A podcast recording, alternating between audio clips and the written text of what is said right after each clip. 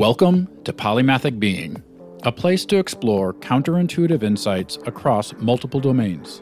These essays take common topics and explore them from different perspectives and disciplines, and in doing so, come up with unique insights and solutions.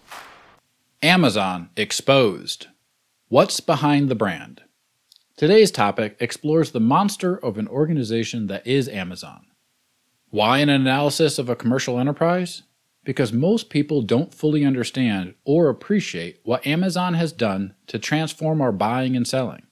We'll dive in and demonstrate how much more revolutionary Amazon is, and then step back and consider what it's done to our daily lives.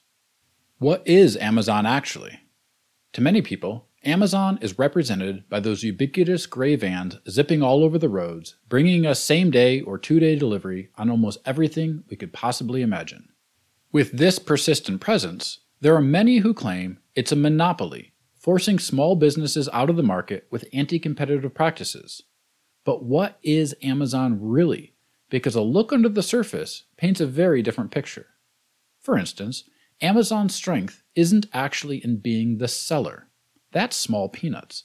Their superpower is in transforming, nay, revolutionizing supply chain logistics their innovations allow us to have access to goods and materials that only incredibly expensive and quite unreliable special orders could have achieved just 20 years ago. As this great article in Quillette recently captured, quote, at Amazon, for example, Bezos developed innovative supply chain and logistical processes, enabling cheaper prices and faster shipping for a broader range of products than any other store in history, Bezos and his team did not attain their dominant market position by blocking public access to their myriad competitors, who include giants like Walmart, Target, and Barnes & Noble. They simply outperformed those competitors, putting many of them out of business and obliging many more to improve their own services or face the financial consequences. Far from restricting access to our commons, Bezos and his team invented trading opportunities that did not previously exist, replacing the narrower and more expensive product ranges provided by their competitors, and became profitable by attracting customers who voluntarily chose their services over those of less efficient retailers. Is Amazon a monopoly? Those who think Amazon is conducting anti competitive practices need to recognize that Amazon hosts the world's largest consortium of small business owners in their marketplace. This means that the Amazon Basic USB cable sets alongside offerings from around the world, which may even be cheaper or higher quality. Not only are our options on Amazon not limited, but they are greater than the options that giants like Walmart or Target can even offer today. Instead of limiting competition, they invited it to occur under their own roof. Furthermore, I have a friend who is about to close their electronics business due to the obsolete nature of a small town carrying limited stock. Instead of closing their doors, they shifted to an Amazon marketplace. Within a year, their sales doubled. After two years, it was 10 times higher. We've only just touched on Amazon's marketplace. If we get into their web services, we find that this allows literally anyone to rent space on world class server systems supported by their Amazon well architected framework and a plethora of tools and systems, and deploy software solutions anywhere in the world. These new startups have a lower barrier to entry than ever before to compete in the market. And Amazon competes with Google Cloud and others in the cloud market as well. Democratizing writing. The same is true for publishing.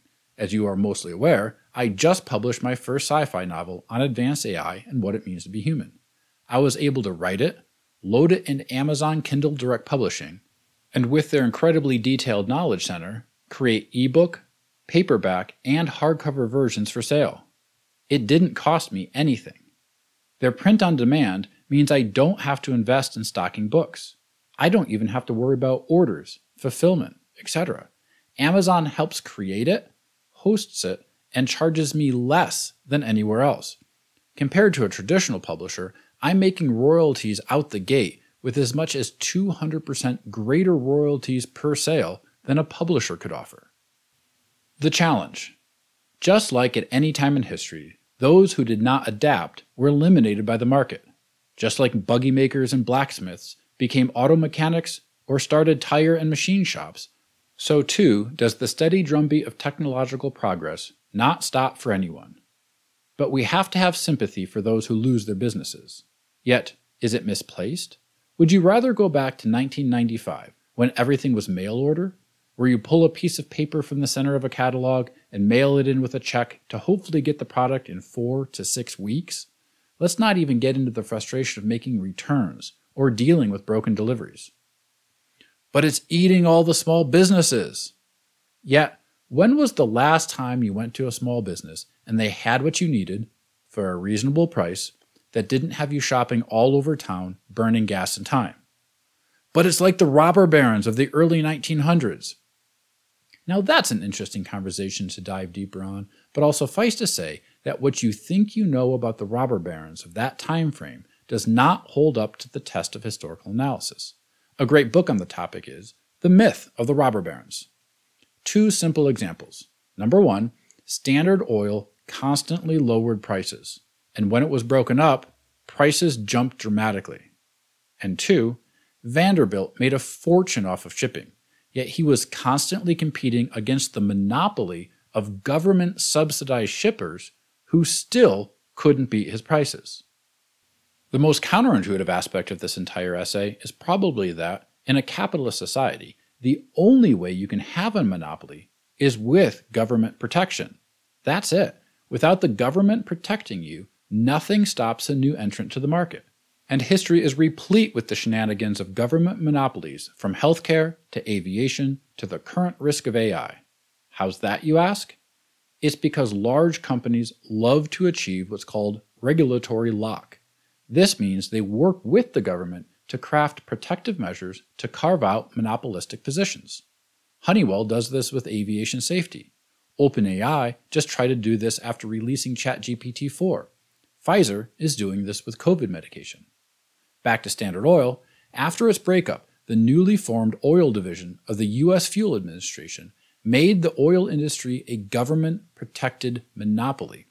While accusations were made against Standard Oil of anti competitive behavior, this government monopoly actually did artificially high price fixing, eliminated competition, created major inefficiencies, and was rife with corruption and waste.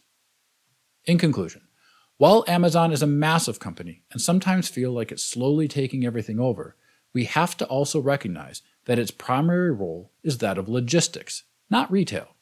It also has protected itself from monopolistic accusations by actually embracing a competitive landscape that allows anyone to join in selling.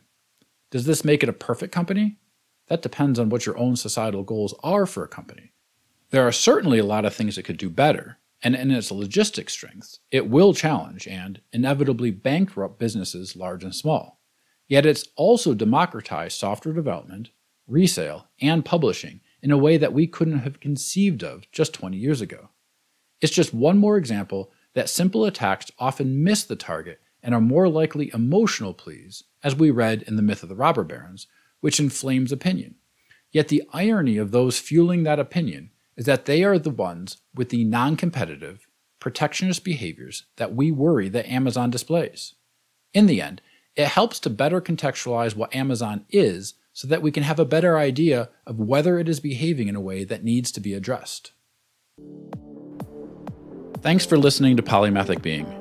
We'd love for you to subscribe at polymathicbeing.com, where you can read, comment, and share these essays.